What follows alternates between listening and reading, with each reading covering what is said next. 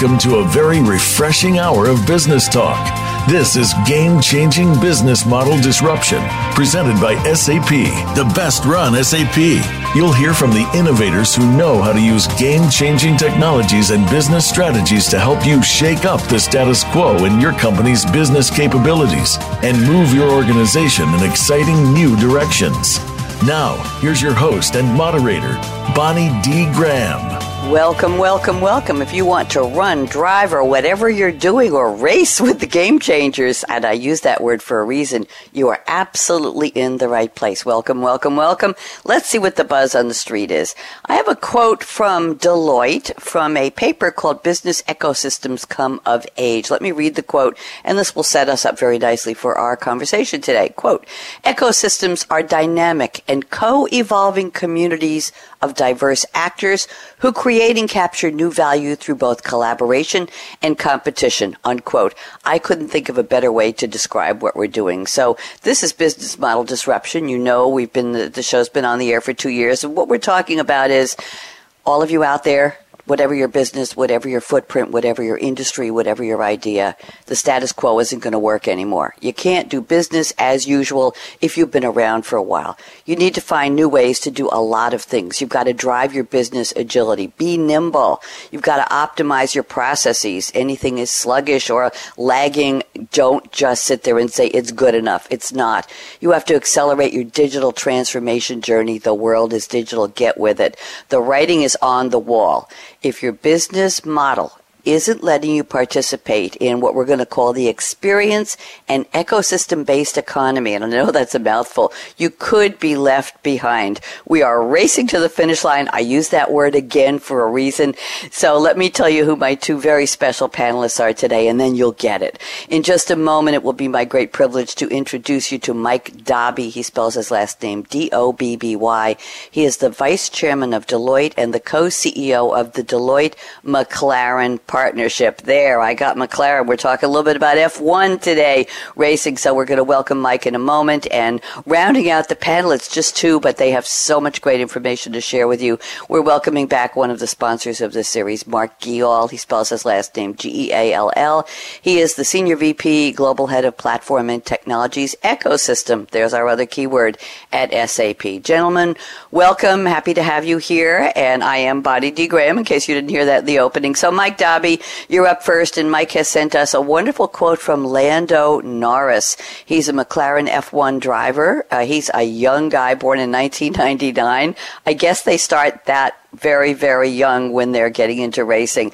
Uh, he won the MSA Formula Championship in 2015, the Toyota Racing Series, the Euro Cup Formula Renault 2.0, and on and on and on. He was a member of the McLaren Young Driver Program. So here's the quote from Lando Norris. I've been part of the McLaren team for a few years now, and I feel more integrated than ever. I do a lot of work with the team back at the factory in the simulator and with our engineers. There's a massive amount of effort that goes on behind the scenes, which you don't see on a race weekend. Mike Dobby, thank you for the great quote and welcome. How are you, Mike? I'm well, thank you, Bonnie. How are you? Uh, well, thank you. Very kind of you to ask. I'm I'm very excited. We did a show with some, some of the topic on uh, McLaren F1s a couple of years ago, one of our Game Changers series. So I was very very happy to see your name pop up and what you're all about. So, Mike, tell us how you picked this quote. We're talking about experience and ecosystem based economy. So, how does this really great quote from Lando Norris? How does this epitomize what our topic is today, please? I think what it highlights is that uh, a couple of things. One is that we need a human in the loop. So the conversation's about breaking up ecosystems, but it's not about taking humans out and all about artificial intelligence. So we still need a human in the loop. And the human in the loop with McLaren is, is the racing driver, the driver that everybody sees the pictures of, that everybody watches on television. Uh, and that's Lando Norris. But, but Lando can only do his bit. And when he's racing around these circuits at 200 miles an hour, he really can't see much other than the car in front and maybe the car behind. Again, he needs a huge team to help him. So, so whilst on that day for two hours, he is the man that everybody is looking at. The amount of work that goes on, the race between the race, the work with Woking, the work with the decisions being made back at mission control, thousands and thousands of miles away based on data is what makes him successful. So I guess the point I'm trying to make is that sometimes when you look at something, you see there's the, there's the guy, there's the person, isn't, aren't they just amazing? it's not just them, it's behind them, all of the things that go on behind the scenes. I love that. It, it's really a reality check, isn't it, Mike? You're right. And I love the fact that you use the word human right at the top of your description of the quote because it is a person. It is a, do, do you think we'll ever get to the point where McLaren will compete with robots? Oh, do I dare ask that question? Mike Dobby, just give us a peek into well, the future. What do you think? Well, I, I, should point out I'm Deloitte rather than McLaren, but I, I think it's very, very unlikely. Um, we watch sport. All of us watch sport. Sport is fantastic, pulls us all together uh, gets us behind teams. And what people are supporting is the individual, the gladiatorial nature almost of that person out there racing against everybody else. So yes, I'm sure we, as we move towards autonomous vehicles and driverless cars, we could race driverless Ubers round and round and round the circuit, but I don't think it'll be very exciting for the people watching. So I think certainly over time, it'll always be a human in the loop. Thank you. And and I know you're Deloitte. And tell me something. How did how did Deloitte get into the partnership? We usually save the guests talking about their background for a little later in the opening of the show. But I'm I'm really curious, and I know that our listeners would love to know Deloitte McLaren partnership. How did this come about? So, so it came about by Deloitte. Um, we, we look very hard at ourselves, and we have a very successful business model. And uh, you know, I'll just shamelessly plug Deloitte for a second. I know we're not allowed to, but we are doing terrifically well. And, uh, and it's not a case of, of if it ain't broke, don't fix it. But we're looking for alternative ways of, of moving forward. Our, our business model that you talk about at the beginning, the business model of mm-hmm. hours times rates, is a model that served us incredibly well for, uh, for over 100 years, about 175 years next year for Deloitte. But there is becoming a time where we believe that we need to bring assets. We can't just bring clever people who sit and listen to what people's concerns are and then go away and try and decide a, a way forward. We can't just consult. We have to bring assets. And so we took a very conscious decision um, in the UK to look for a partner that we could partner with to build assets. And uh, we really like the look of McLaren Applied Technologies. And I should be specific here. It's not McLaren Racing or McLaren Automotive. It's Applied Technologies. And what we're trying to do is, as the, as the word says, we are trying to apply technology used in Formula One perhaps the most expensive, the most leading edge sport of all sports in the entire world. Um, forgive me for the US because I know Formula One is the big over there as is everywhere else, but the, the 500 million pound budgets on trying to, to gain an advantage of maybe two hundredths of a 2nd mm-hmm. all of that technology we wanted to exploit. So we looked at them and we thought, here's a fantastic company that has some really good technology that we could exploit out of Formula One into other industries. And therefore we came together as a partnership. And I think later on, Bonnie, we might talk about some of the examples where we are taking that technology and applying what it works well in a racing environment into other, into other industries. Thank you, Mike. Again, a, a, pleasure, and we're very honored that you're taking time out. I know you're very, very busy guy, so thank you so much for accepting the invitation. And I have to do a shout out to Carla Neal Slavin, who is our main contact at Deloitte, who helps us uh, find wonderful thought leaders like you. So shout out to Carla. Thank you very much. And everybody else who helped get Mike for us. This is exciting. And now let's go to our other exciting panelist. It's Mark Geall. Mark, you're equally, equally exciting to us here at Game Changers Radio. Mark has sent us a wonderful quote from Helen Keller, 1880 to 1968, an American author, political activist, and lecturer. Most important is that she was the first deaf-blind person to earn a Bachelor of Arts degree. There's even a Helen Keller Day. She's been inducted into the Alabama Women's Hall of Fame, and uh, she is known around the world as a, a pioneer in getting past her disabilities. So here's the quote Alone we can do so little, together we can do so much. I want to say bravo to the quote. Mark Geall, how have you been? I've been very good, Bonnie. Thank you. Thanks for coming back. It's your series. I love to have you back on the show. We had a very interesting quote explanation about experience in ecosystem based economy with, with our guest, Mike Dobby. So tell me, how does this wonderful quote from Helen Keller fit into our topic today, Mark? Well, I mean, I, th- I think it, it fits with, with Mike's comment from Lando, but also your your sort of quote from from Deloitte at the start of the, the program, right? Which is that you know, at the end of the day, you, you need to bring together different experiences from, from different people or, or, or different companies in the context of these business ecosystems.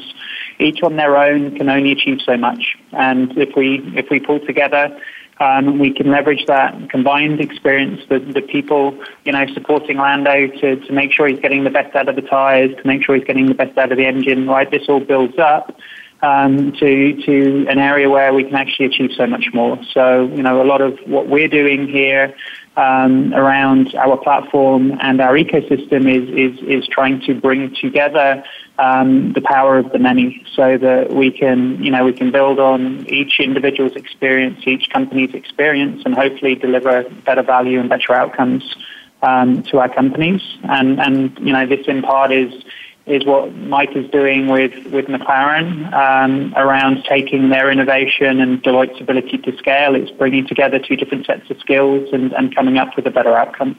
Um, and I think, you know, Helen Keller's quote sort of, you know, in a very simple way typifies this, right? We as individuals can, can do only so much. Um, as individuals, um, but we can we're much more powerful when we when we come together um, and really reinforce each other.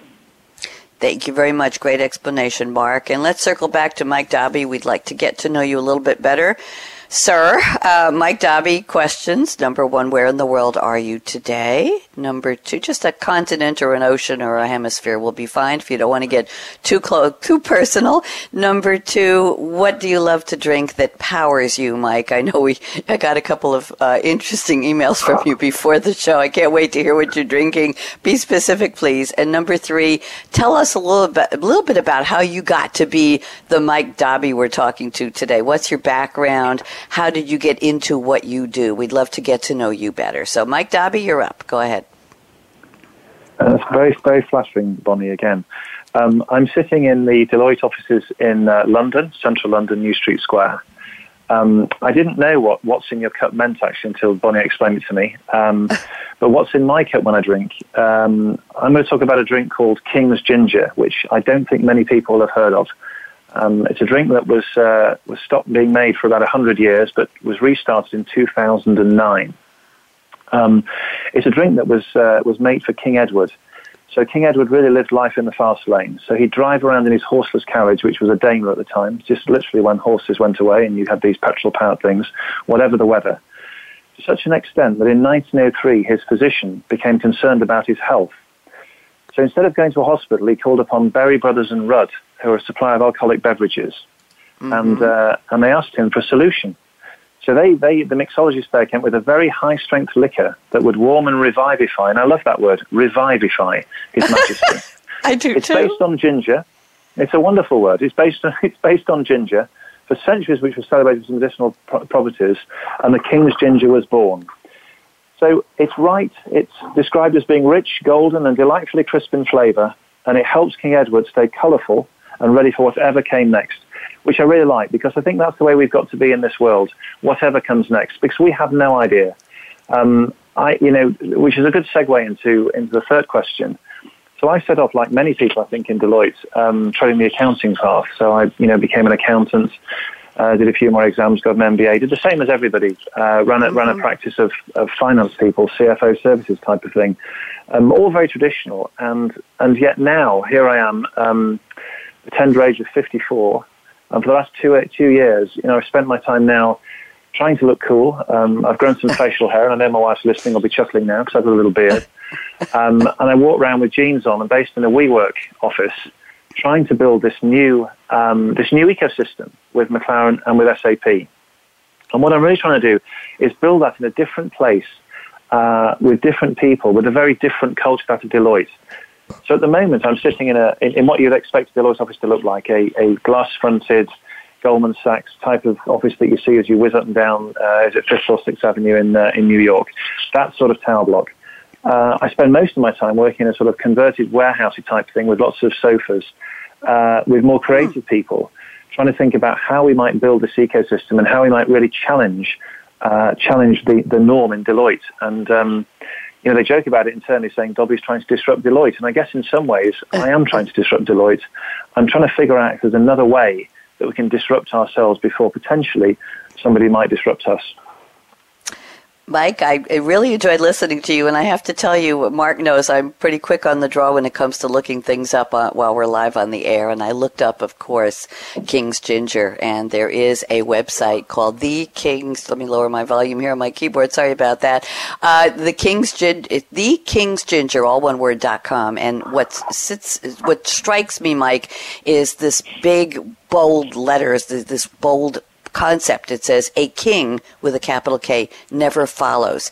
King Edward VII was a trailblazer, trendsetter, and maverick who broke tradition throughout his life. And then underneath it says, serve the king, which is such a beautiful play on words, Mike, because they're talking about ways to use it for drinks, for cocktails, and what they call irresistible food recipes. Have you visited their website, Mike?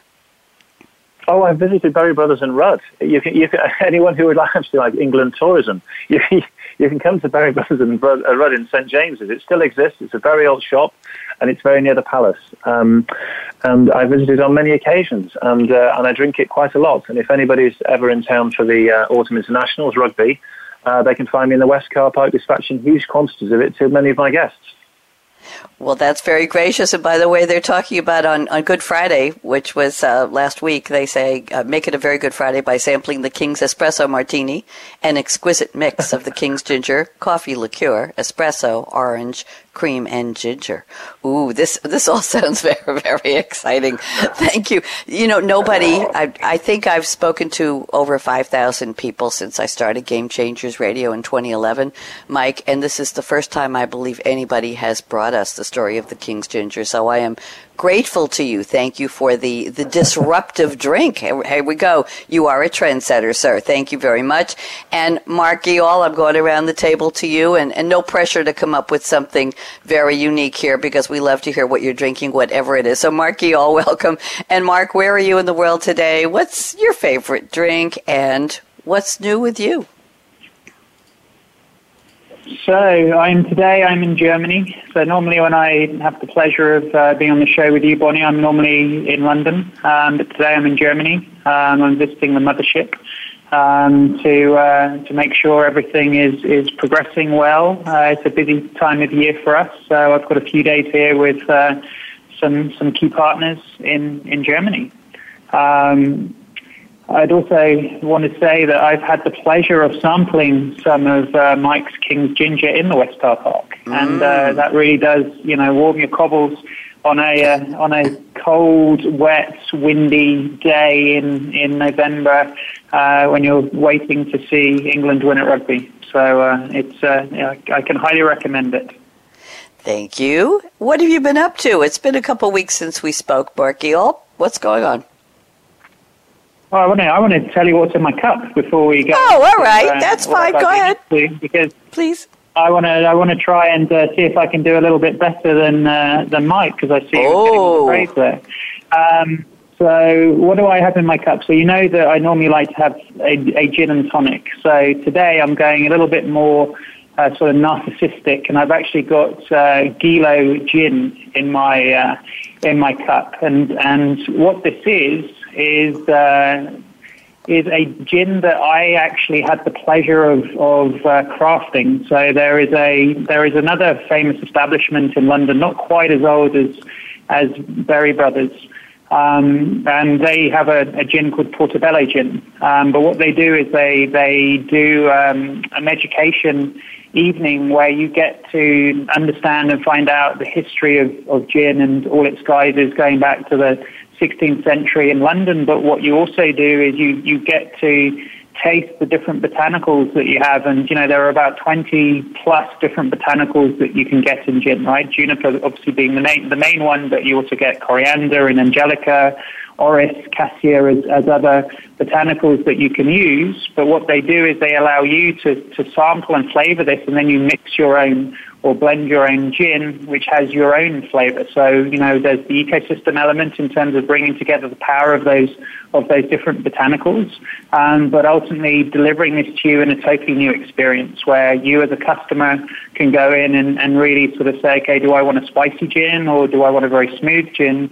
Wow. And, you know, based on what you've heard that evening, you're able to pull this together. So Gilo gin actually exists I have a bottle of this at home. Uh, I drink it uh, when I've run out of uh, all my all my premium gins.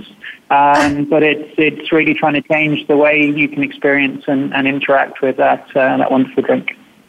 And and where is the place where you do this, Mark? Repeat. Where do you find this experience? Where do you do it? it it's called Portobello. It's on Portobello Road, and it's a it's a gin company called Portobello Gin So P O R T O B E L L O.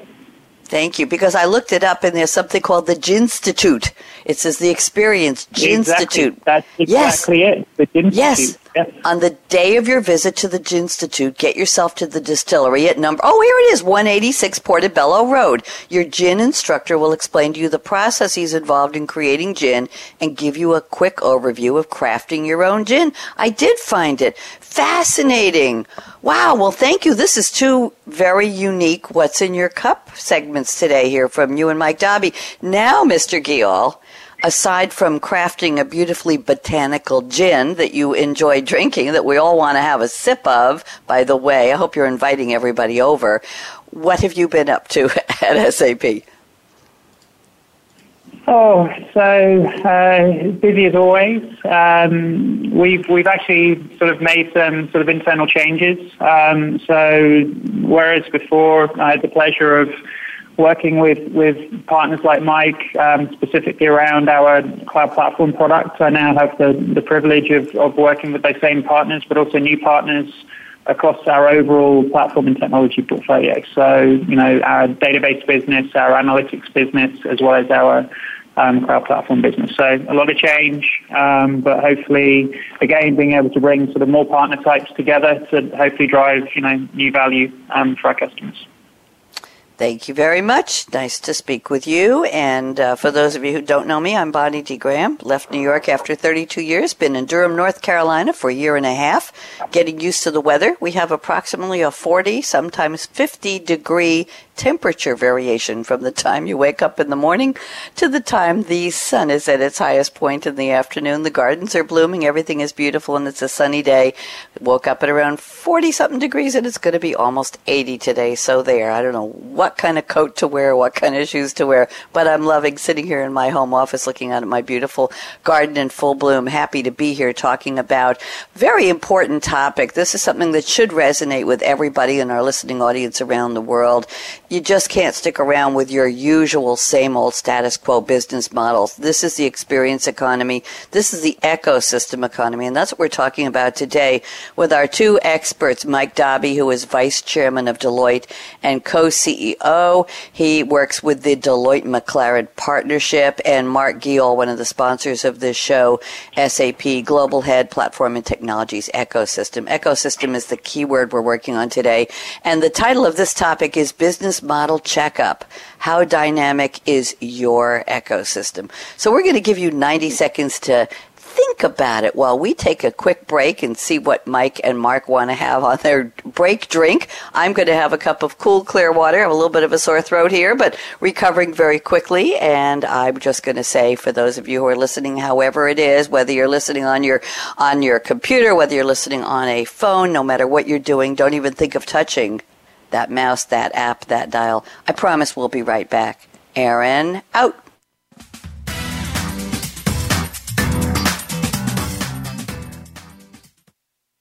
Become our friend on Facebook. Post your thoughts about our shows and network on our timeline. Visit facebook.com forward slash voice America. The pace of innovation is moving faster than ever, and the future success of business will be defined by how quickly business leaders adapt to accelerating ongoing change. Factors as diverse as business disruption catalysts, new platform business models, agile innovation, a thriving ecosystem, and an API economy are shaping the definition of future success. Join our experts as they analyze and discuss how business leaders can shape the future of business. Game changing business model disruption is presented by SAP. Visit sap.com. Have you friended us on Facebook yet? Why not? Just go to facebook.com forward slash voice America or search for the keywords voice America. Once you are part of our Facebook network, you'll receive daily messages about what's happening with our shows, this week's featured guests, and new happenings at the Voice America Talk Radio Network. And you can add your voice to the always active discussions on our timeline. Just go to facebook.com forward slash voice America or search for Voice America.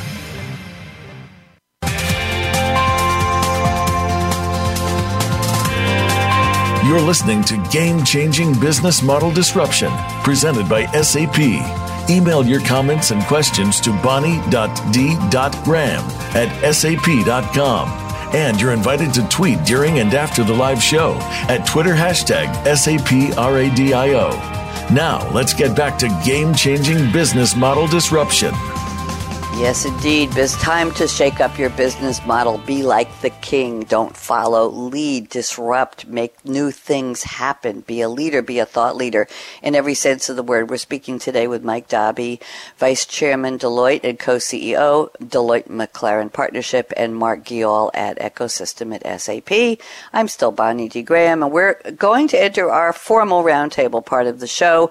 I'm looking at notes Mike Dobby at Deloitte sent me before the show and here's an interesting topic. We're going to dip our toe in this one. With constrained physical assets, Mike tells me, it's impossible to actually try different scenarios. Creating a digital twin, that's our key word for this part. A digital twin allows a level of simulation to test real life events that would be impossible to duplicate in the physical world. Mike Dobby, please tell us more. Thank you, Bonnie. Well, that's um, let me talk a little bit about how we've got to this. So, the history of digital twin, because it's an oft-used word, but what do I really mean by it? Well, we can create, working with McLaren, we believe we can create a very, very accurate, high-fidelity digital twin of almost anything. And the reason we believe we can do that is if you look at the world of Formula One, where cars are now developed in a virtual world. So it doesn't really matter whether you know whether you follow Formula One racing or not. But mm-hmm. what, what's important to say is that because uh, the sport got so expensive, people said you can't go and try your car. You can't take a physical car on the road and drive it and check it. You must test it in a virtual world. And therefore, I guess a good analogy would be to say McLaren has perfected an ability to make a car uh, so accurate that it's almost like a PlayStation on steroids. And mm-hmm. by that I mean Fernando Alonso, one of their racing drivers, can drive a car around a track, a track that's measured to a millimeter each time, it's laser mapped to a millimeter, to within 200 thousandth of a second of the real car. Mm. Now, what that enables them to do with this digital twin is to play out millions upon millions upon millions of scenarios. So when the race is taking place, as soon as it's lights out and the race starts, they're doing at least a thousand simulations a second of what if. What should I do if something happens? What should I do if, if somebody hits a barrier? What do I do if Max Verstappen pits? What do I do? And it runs all of these all the time so that within a matter of seconds, the decision can be taken thousands of miles away, back in Woking, which could literally be thousands of miles away, and the message relayed to the driver, the human in the loop, to say, do this, do that, box now, stop now, change tyres now. Now that ability to create that fidelity around a digital twin means we can apply that to all manner of other things. A great example would be the sky. We all fly a lot. Everybody flies a lot nowadays. Uh, Wired magazine had a little article on this a couple of months ago saying the skies aren't too busy, they just need reorganizing. Hmm. And we can reorganize them by taking a digital copy of airspace and then running all of the flights through as they come across. So we can simulate what happens if, I probably shouldn't say an American airline, should I, or someone will put me off. an airline, call it whatever you like, okay. AA or Delta, or anybody arrives late from the West Coast what happens? Now, the human in the loop, the, the controller, sits there and thinks, right, we're late here. What's the knock on effect of the thousands and thousands, probably upwards of 5,000 movements above the UK airspace each day? How can they think through what happens? Well, what we can do now is run a thousand simulations a second and give that human in the loop the best idea of the next best course of action. Is it most people on the ground? Is it most connections? Is it biggest flights down? How on earth should they do it? And that's how we can take this digital twin and apply it to other other um, other industries.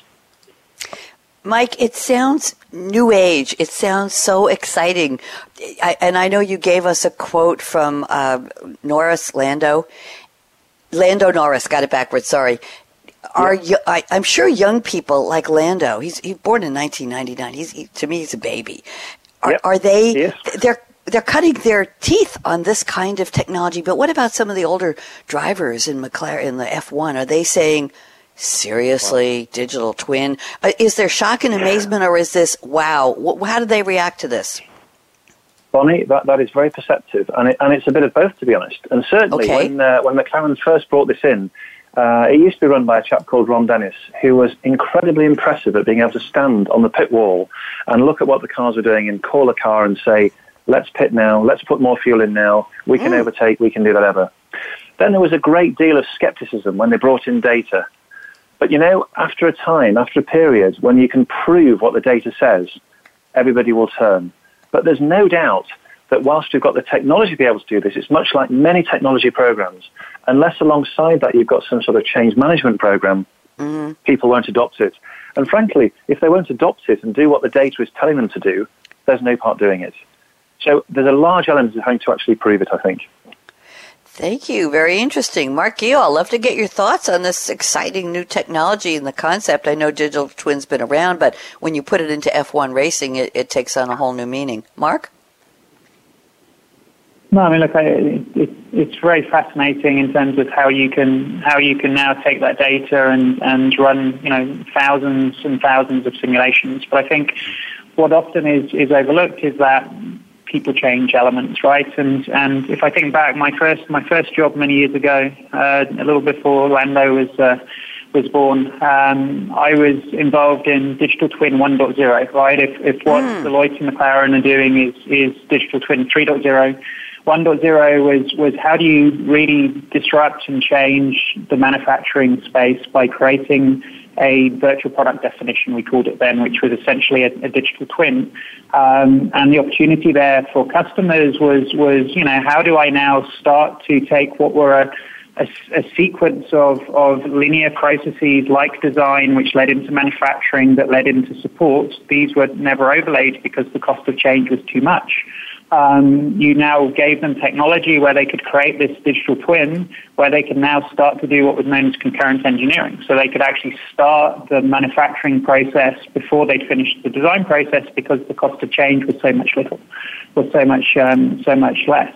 The issue was they never changed their business to support that new business capability. So they were taking this great technology and they were, you know, compressing their design cycle, but they were still applying a set of linear processes. The change management piece was forgotten. So, you know, this is this is what we see today. We we start to talk about the power of data, the power of ecosystem, but ultimately it drives business model change. And you need to think about the people element, the change element that you need to incorporate because, you know, naturally we as individuals, um, we can drive change, right? But initially we're, we're reticent or reluctant to make change because it creates uncertainty. Um, but if you take this great technology capability, and yes, you know, it's much easier maybe with with uh, I don't know whether Lando is technically a millennial or not. I think he probably is. Um, that you know you can they can maybe adapt that and adopt it um, sort of quicker than than some of some of us um, slightly older persuasion. Um, but at the end of the day, you know, the business needs to benefit from, from everyone making that change. So, you know, digital twin is very much there. It's transforming the industry. We're doing a lot of very interesting stuff with partners like uh, Deloitte and McLaren and others in this space. Um, but don't don't forget the, the change the change element that needs to happen for this to actually drive the real business value. Thank you. And by the way, uh, Lando is a post millennial. I think it's called Gen Z. He's a little bit too young. Millennials would be 22 to 37. He's just, yeah, just just barely. So just on the edge there. Uh, he's Go ahead. He's 20. I think 19. So. 19, yeah. Yep what can I say? I have a grandchild who's 19. really? Formula yeah, One I, racing? Winning awards all over the world? When, when, Go ahead. When he took me out for a, uh, he took me out for what they call a hot lap in a McLaren around the Bahrain test track, uh-huh. well, the racing circuit actually, and uh, I kept pointing out he was actually younger than my daughter. It was quite a terrifying experience, but uh, I can assure you he, he, he knows exactly what what he's doing, and he kept saying to me, "You are enjoying it, aren't you? Aren't you?" I'm not sure I was at the time.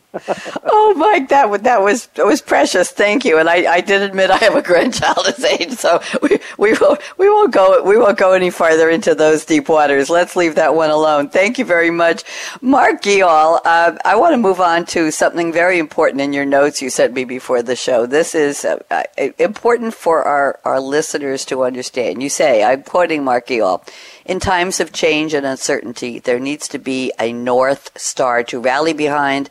This is especially true for ecosystems. And here's the important part where each independent player needs to be working toward the common goal of the many. Mark, can you give us what is that North Star? Is it a person? Is it a deadline? Is it a project with a fancy title? Is it a new website? What is the North Star that rallies everybody together? I think it's increasingly it's becoming the customer, right? I think as again it comes back to um, the whole experience economy and, and how we, we try to put the customer at the heart of everything. Um, you know, certainly in the context of, of business ecosystems, um, they're forming and they're dynamic to, I think, Mike's point earlier.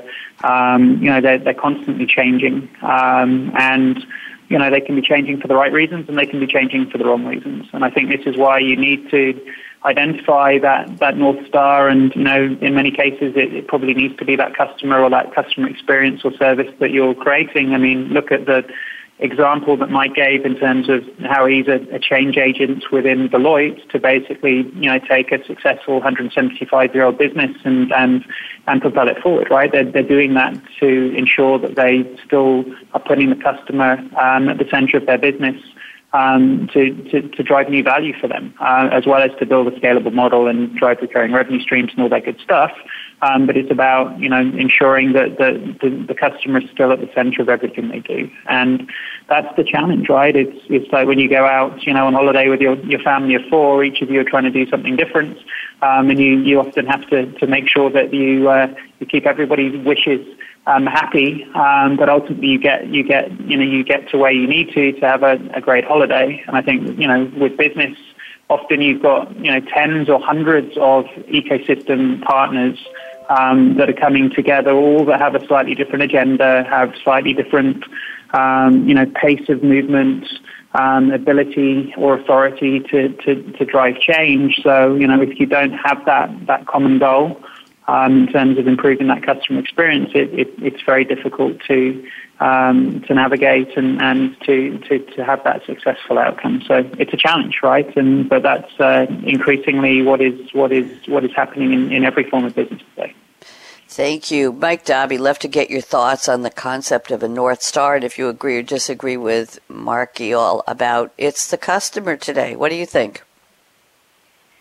Well, two things. One, I would never disagree with Mark. This is a good chat. um, but, but sec- you know, secondly, you, are absolutely right, um, and, and, that's that's been something that we've we, we've done. So to bring that to life, because everybody would say that. Uh, we, we've been trying to create these new products, these products that are, are going to serve our customers, uh, joint products built between my, ourselves, McLaren, and SAP. And um, you know, each of the three brands brings something very powerful, but um, of themselves, they don't bring enough to make a material difference, I don't think.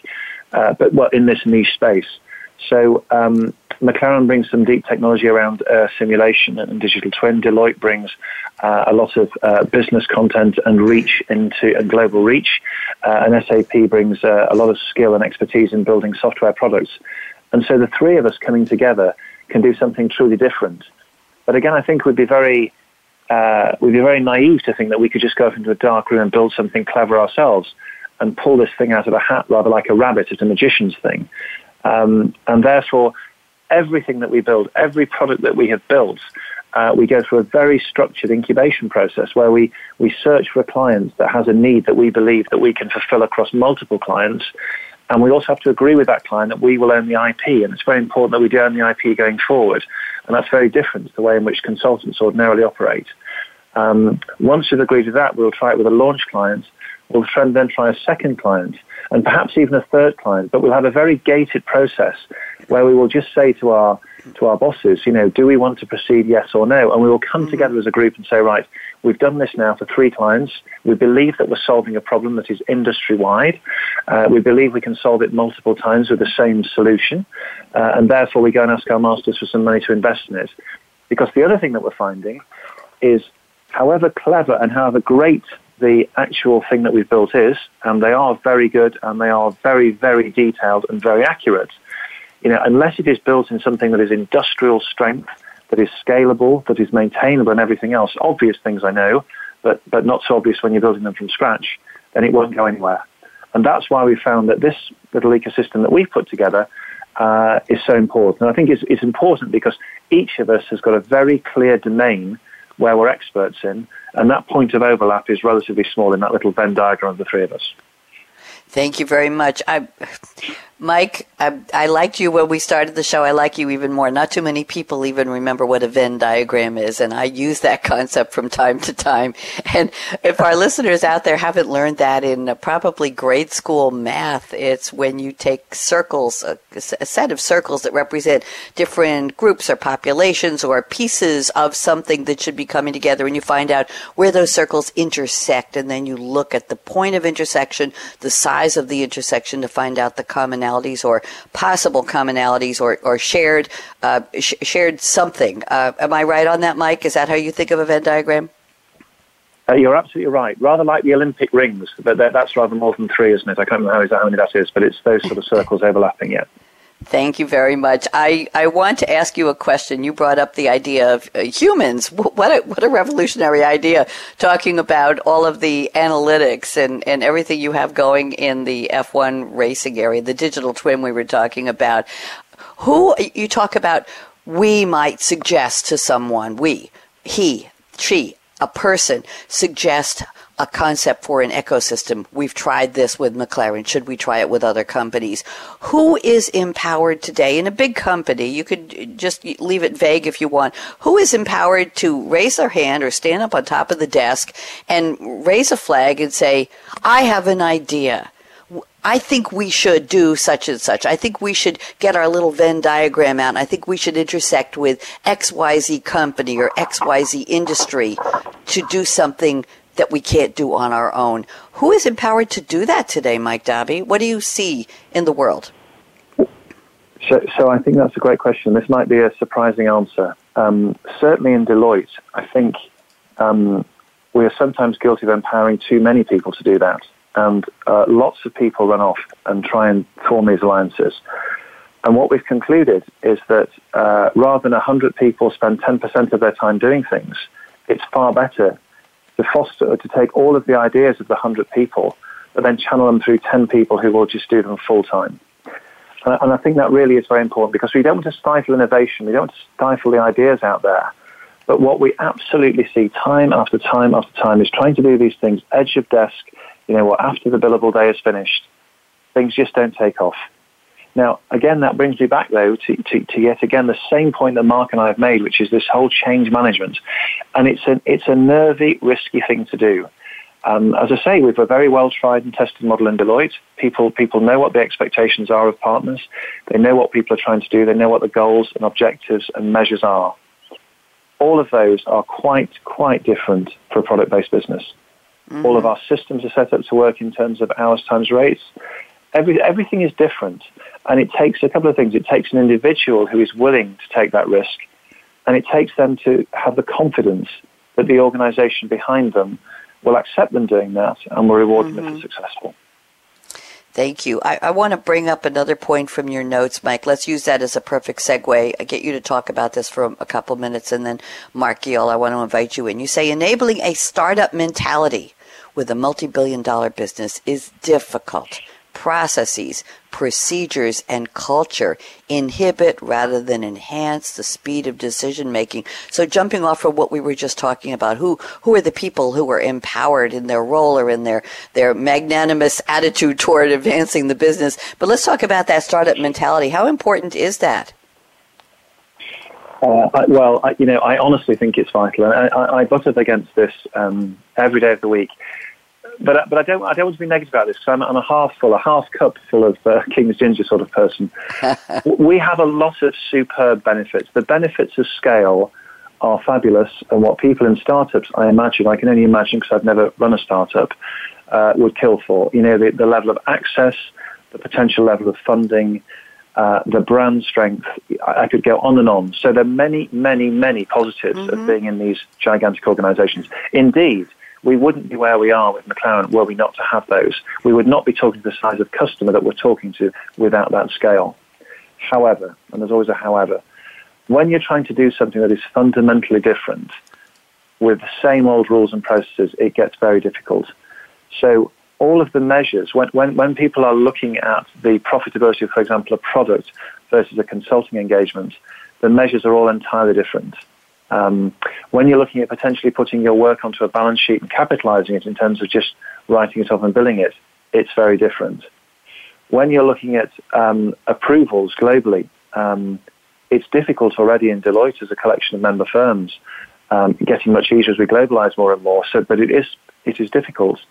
When you add on to that, you've got another group in McLaren and another group in SAP where we all need to be aligned. It makes things even more difficult. And let me bring that to life with an example. We work with a manufacturing company. Uh, we hold some great relationships in the UK. So I toddle off to go and see the CEO. The CEO is very excited, says, Yeah, I love it, Mike. Can you please go over to Belgium, where our Centre of Excellence for Supply Chain is? No problem at all, I say. Straight over to Belgium to talk to the people there. Of course, as a matter of protocol, I need to talk to my partners over there and who I'm talking to and why. They say, fantastic, Mike, we love it. Would you mind also trying, trying for factory for us in Canada? Fantastic, I think. Off to mm. Canada. So again, that, that network of having to go around to try and do something quickly and bringing along all the partners, and that's why we're a partnership in the different geographies, takes time. I then need to decide on how I'm going to price the engagement. And remember, this is something to try and be a segue in with a new thing, a new thing that Deloitte and McLaren is selling, a new, a new way of working with them, a new way of uh, hopefully keeping the IP that we create with them, and a new creative model in terms of how we might sell it to them as a launch client. Ordinarily, I could just commit things. Certainly, from a UK perspective, I can commit us to uh, to any sort of commercial arrangement w- within reason. That's a lot more problematic when I'm in different geographies, and it's a lot lot more problematic when I've got to try and bring along McLaren with me and SAP with me. Not not problematic in a, a difficult way because we all want the same thing, but just in the level of approvals and hierarchy to get through it means I can't be as fleet as foot as if I was mm-hmm. two men and a dog sat in a WeWork office. Thank you very much. Mark Geall love to get your thoughts, the concept of that startup mentality in a multi-billion dollar or, any multi-business that is no, no longer a startup. How do you do it? Agree or disagree with what Mike Dobby just shared? Uh, that's a good question. I think uh, it's such a it's such a challenge, right? I think that we have we have this um, this situation today where innovation is is the shiny new thing that everyone everyone wants to be seen to be innovative. And to Mike's point, you know, you you probably can't carve out 20, 25 percent of, of people's time to have them innovate um, because not everyone is successful in terms of delivering the impact and, and delivering the, the value on the back of it. Um, but equally, you, you, you want to avoid trying to get into this sort of two-tier type of culture, right? Where, you know, these people are, are the shiny new innovators and these people are the state old people doing the, the same old stuff uh, that the old organization did. And I think this is, a, this is the challenge of any large corporation where they realize that innovation is key. They understand that they have to change their business models and their business capabilities to be successful in the new world, and we're going through this digital transformation thing, whatever that is. Um, you know, how do you do this in a in a sort of a let's call it semi-structured way, right? Where you, you limit the risk because you still need to be effective. Um, you don't create a, a, multi-tier culture within the organization where some people feel they're sat on the wrong side of the fence, um, but also you you deliver um, you deliver the results. And you know the, the, the challenge in many ways, and it comes back to this organisation word again, is is how the business is, is formed and set up. And we forget that you know many startups are network based, right? Teams come together to, to solve a particular problem. An individual will wear multiple hats depending on how they, which, which, which team or which project they're involved in at that time. Whereas large organizations tend to have evolved into these hierarchical um, organizations, right, where this silo does this and that silo does that. Um, and you look at the effective businesses today that are able to, to bridge to bridge that divide, and mm-hmm. I, I, I, see it a little bit when I see Deloitte McLaren. It, it's, it's how do you overlay that, that hierarchical capability with the network centric approach, right? It's the merging of the two different organizational setups to deliver that value and understand how people, what part people play um, in, in, in delivering you know, whatever the new shiny thing is that, that, that needs to be delivered, right? You know, disrupting the status quo where it needs to be disrupt, disrupted, but also giving people the accountability so that they can actually execute the decisions that are made. And, you know, what I see in many large organizations is they, they aspire to deliver that scalable growth. They aspire to deliver that change, but it's the internal politics, it's the lack of accountability, it's the fact that different people are moving in different directions, not always towards that North Star of the, of the customer that that's when it fails, and it's it's it's getting the balance between the two. Um, because you know what we talk about on this show is the fact that every company, no matter what size, what industry, um, what what your background is, you you need to be taking advantage of this. And if it was easy, we'd all be doing it. Ah, I love that. If it was easy, we'd all be doing it. Thank you. Reality check. Mike Dobby, you're up. It's time for our predictions because we have two panelists because you both had so much to say. I could give you, let's say, 90 seconds for your prediction. I'd love to know. Well, 2020 is just about upon us. So why don't we look out between, oh, I don't know, tomorrow and 2025, Mike Dobby? What do you see will change about the notion we've been discussing about the value of ecosystems, the dynamic nature, how people need to really be thinking forward? thinking about the economy, thinking about the industry, thinking about the customer, thinking at the speed of an F1, if you will, and being brave and being like the king, leading, not following. So, what do you see will change in the next five years? Mike Dobby, 90 seconds, prediction time. You're up. Go ahead. Uh, I, I, I, think we'll see uh, more and more alliances. I think um, th- there will be a concentration of platform players. Um, platforms will enable lots and lots of people to participate uh, on, on a level playing field. Platforms will allow global businesses to work and to scale and do lots of things more quickly. And I think when these platforms really come of age, and, and there will be a shakeout, um, but the platforms on top of the superscalers will enable lots of people to build new and innovative products, uh, rather like wording, to sit on top of these platforms, and it will allow that pace of change to be that much faster as uh, as, as people come together and, and bring their sort of particular skills, insights, and technology, and let all the heavy lifting for the platforms get done by others, and uh, and the scaling and the computer power be done by others and the superscalers. So I think it will it will enable these smaller players to come together and innovate much much much faster. Thank you very much, Mark Geall. He was so brief and to the point. I can give you two minutes, a whole. I don't know if all the years we've been doing radio together, Mark Geall, I've ever been able to give you two minutes, but if I keep talking, it'll be less. So, Mark Geall, predictions, please take your time. Oh, I'm not sure I'm used to that that uh, amount of time or lack of time pressure. I mean, my, my first prediction is that is that Lewis Hamilton will win the next three uh, Formula One World Championships, just for my. Love it.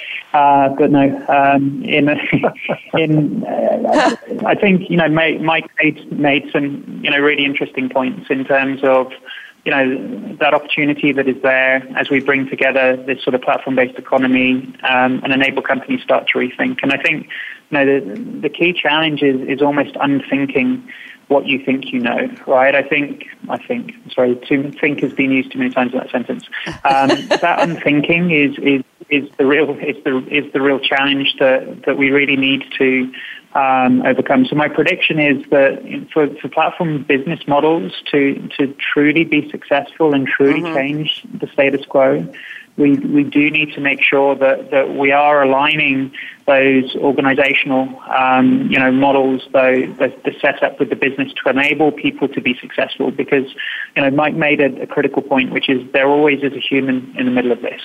Yeah, there's a lot of automation that we can do, um, but much of business is about managing exceptions, and it's how do we how do we manage those exceptions more effectively um, and in a in a in a more timely basis. So you know, platform is where it's at. You know, content is king, right? Data is is, is the new oil. Um, but ultimately, we need to understand where the, the human in the center of that business process, that new business process, is um, to, to manage those exceptions. And if we don't do that effectively, um, we ultimately won't get the we won't get the, the, the value of, of the opportunity that is there for us all. Thank you. That was great. And I have to do a shout out to uh, your colleague, Marsha Malinowski at SAP. She's at the handle mbeach75. Marcia is tweeting, and here's a good one. Mike and Mark, she says, we need a human in the loop. Nice way of pulling that together in seven little words. I appreciate that, Marcia. Uh, for our listeners, we are tweeting at hashtag SAP Radio, and my new handle is Radio Red 777. So if you want to follow me, I would be very, very happy to have you follow me. There we go. But we will always be using the hashtag SAPRADIO. So on that note, I'm going to say thank you to my two special guests and thank you to our engineer extraordinaire, Aaron Keller at World Talk Radio, the Business Channel. Thank you to Mark Geall and his colleague Torsten Leiduck for sponsoring this series. You've been listening to Business Model Checkup. How dynamic is your ecosystem? We hope you learned a lot. So here's my call to action. Fasten your seatbelt. Well, you might not be driving a McLaren, you might not be in the F1 level, but Fasten it anyway. What are you waiting for? Go out and be a game changer today, just like Mike Dobby at Deloitte and the Deloitte McLaren partnership, just like Mark Geall at SAP, and just like me, Bonnie D. Graham. Have a great day. I'll be back in one hour with another edition of our Megatrends Radio, looking at, interestingly, transportation and mobility, hype versus opportunity. Bye bye.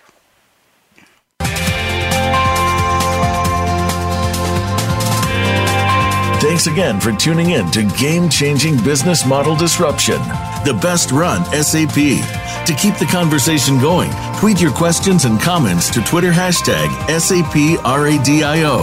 Please join host Bonnie D. Graham again on the Business Channel. We wish you a positively game changing week.